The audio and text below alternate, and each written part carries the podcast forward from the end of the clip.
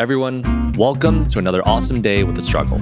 I'm Sean Lee. And I'm James Park.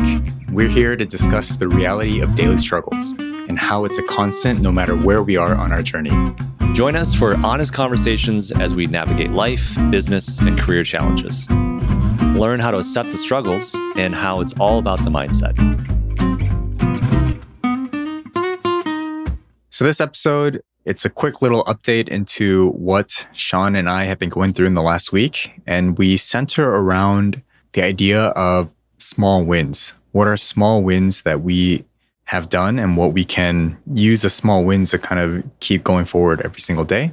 Yeah. This is a build off of last week's topic that James brought up of taking bite sized chunks out of your day to day. Enjoy. Welcome, everyone.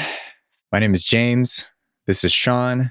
And now that makes this Startup Struggles all about you. yeah, Startup Struggles, a struggle of us right now. Yeah. Because we are the sole startup that we're working on, I feel like, that we're focusing on, I should say. Yeah. And right before we started recording this, we were talking about small wins.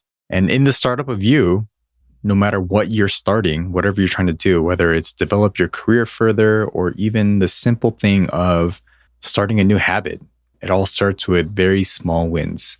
Yeah, that's right. Yeah, just some quick updates. You want to go first, James?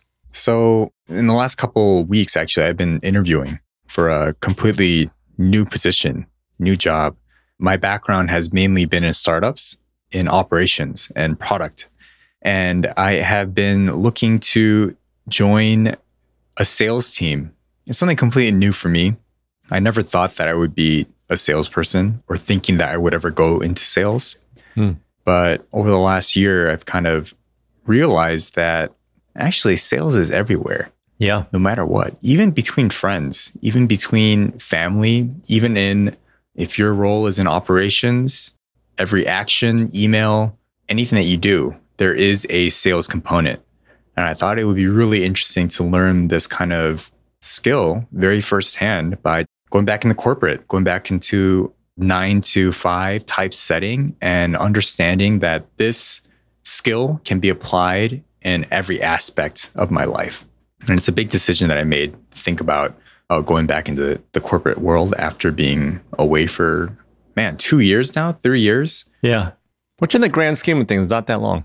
It, yeah, it really isn't. It really isn't. I think the big deal is so I've had a few interviews already, and the interviews have been asking somewhat centered around why are you doing this? And a lot of friends that I talk to also are like, why are you doing this? Are you willing to go back into a corporate environment and starting over from the bottom?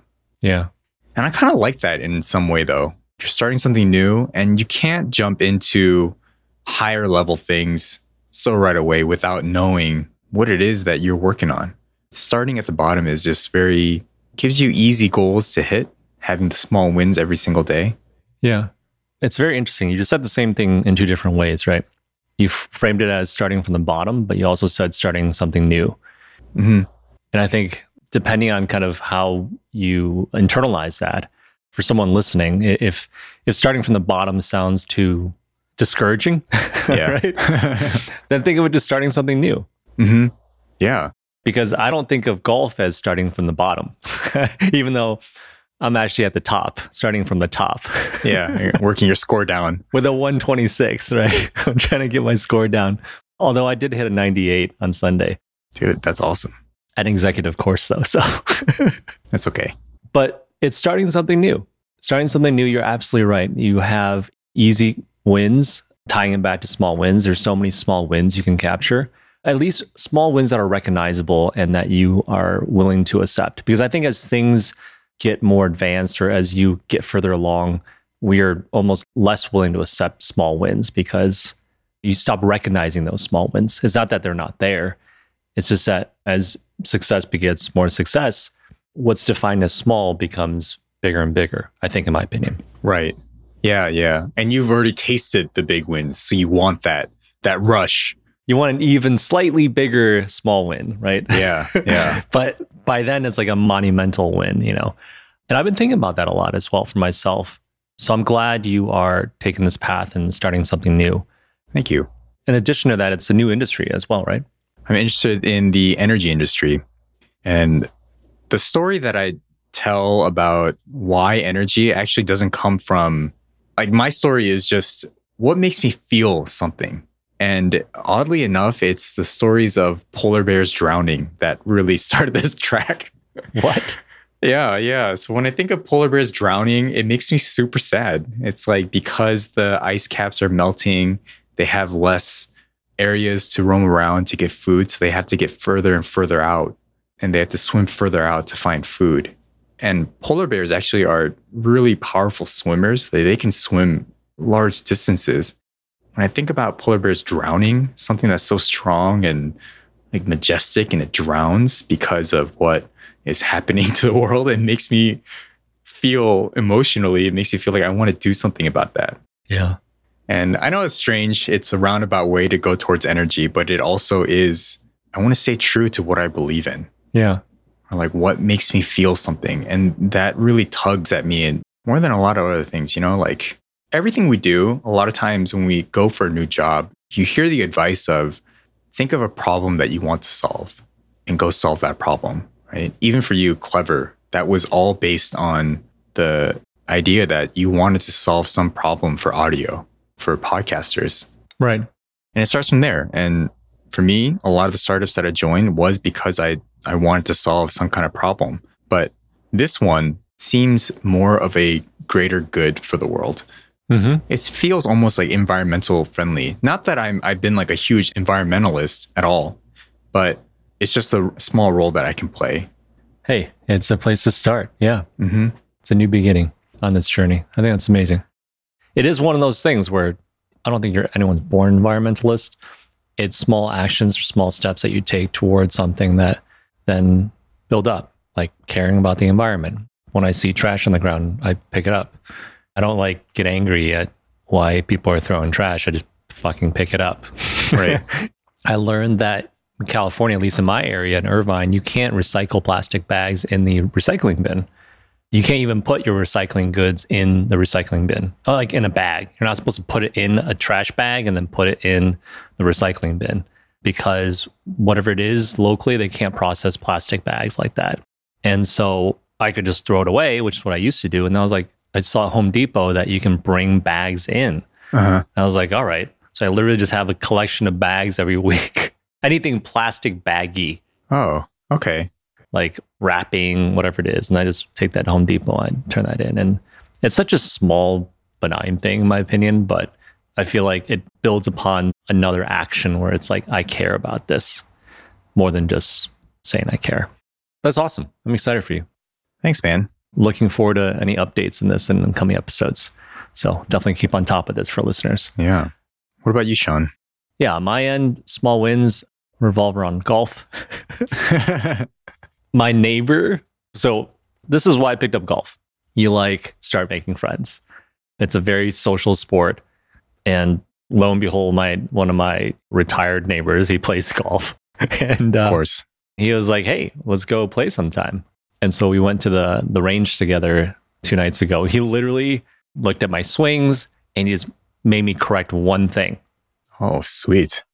And then all my balls are just hitting consistent because I've been getting lessons every two weeks and correcting like my grip, correcting different things, and just learning things. But I sometimes feel like my coach or my instructor intentionally holds back and telling me new things because it almost like he doesn't say anything until I ask him, like, all right, what am I doing wrong? What can I do better?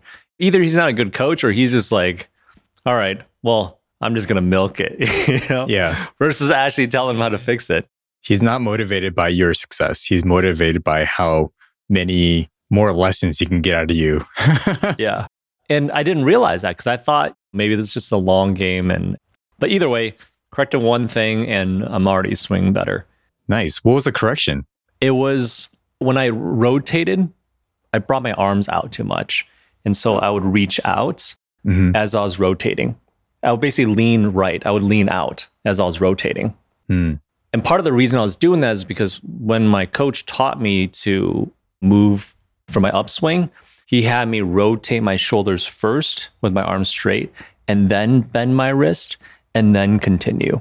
And so for some odd reason in my mind, I just connected it as since I'm rotating my shoulders first, that I'm I ended up reaching out.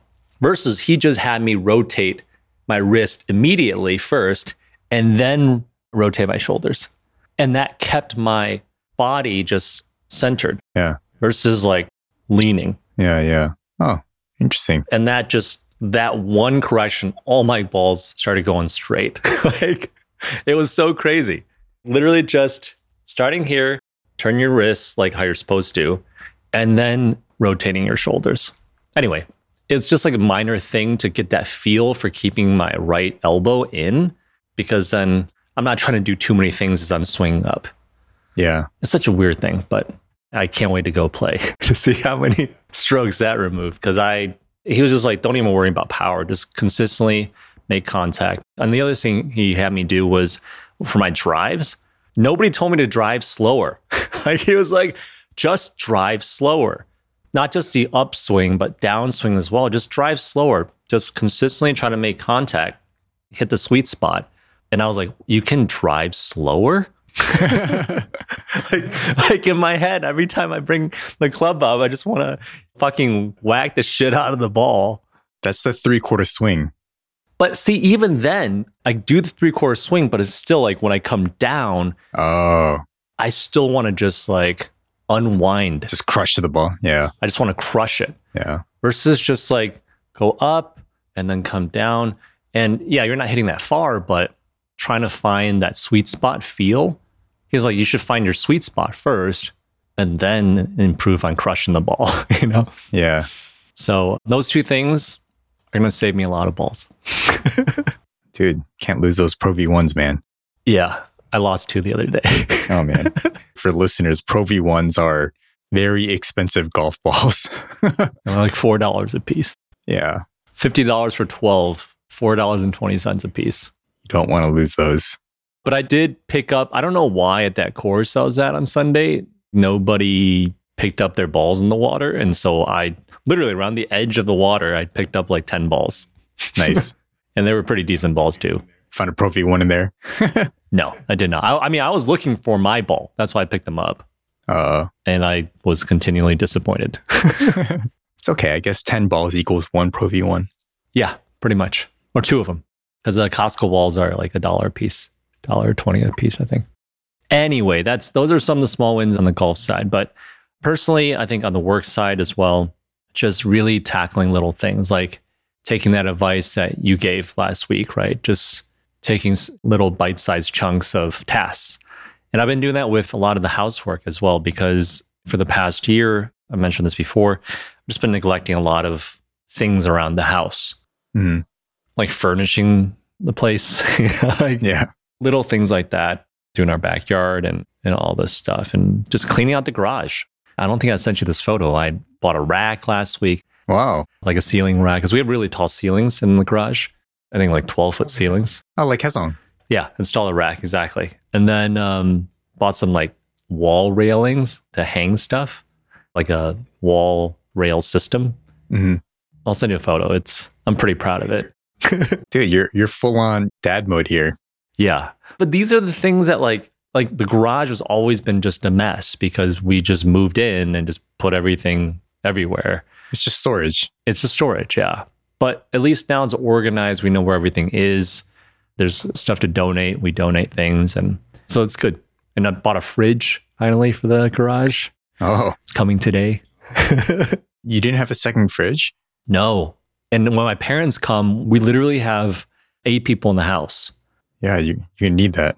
and we're all just in one fridge. And now with baby on the way, it's gonna be like nine people in the house. Man, sorry, I just said something that makes me think, wow, I, I'm uh, such a first world person. Like, you don't have a second fridge? Like, what do you mean? Sorry, I don't mean that in any bad way. no, no, no. You know what I was surprised about though? Like how relatively inexpensive a garage fridge. I thought a garage fridge would be more. I mean, there is a pricey garage fridge made by Gladiator. Uh, what's a garage fridge? So refrigerators, they're designed to operate in a certain environment and certain temperature, right? Garages, whether it's from Michigan to California, they have very extreme temperature swings from like freezing to Ah. to like 100 plus degrees. yeah, yeah. And so if it's not designed for a garage, then it can't handle those swings well and it'll actually overwork.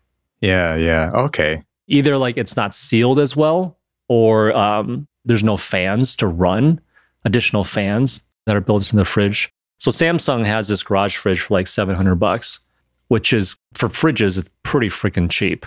And it's like really well designed. Hmm. Because the in-house ones are usually like two, three grand. Right. And also, some of the garage fridges don't have like the water dispenser or like an ice maker. Like, you don't need that shit. Yeah, yeah. You just need it to open and close. exactly. Keep stuff cold. Yeah. So, little things like that, small wins. Just been feeling good about getting things done. GTD. Tiny satisfaction from tiny wins. Yeah. And initially, you know, what I struggled the most with was feeling like, oh, this is all not work. It's not being productive. hmm Me going on the way to break down every fucking cardboard box so that it fits in the recycling bin. you know, it's not real work, but it's like, no, everything is productive. And this is something I was trying to discuss with my buddy the other day. He's been going to the gym a lot more as well and just being more active.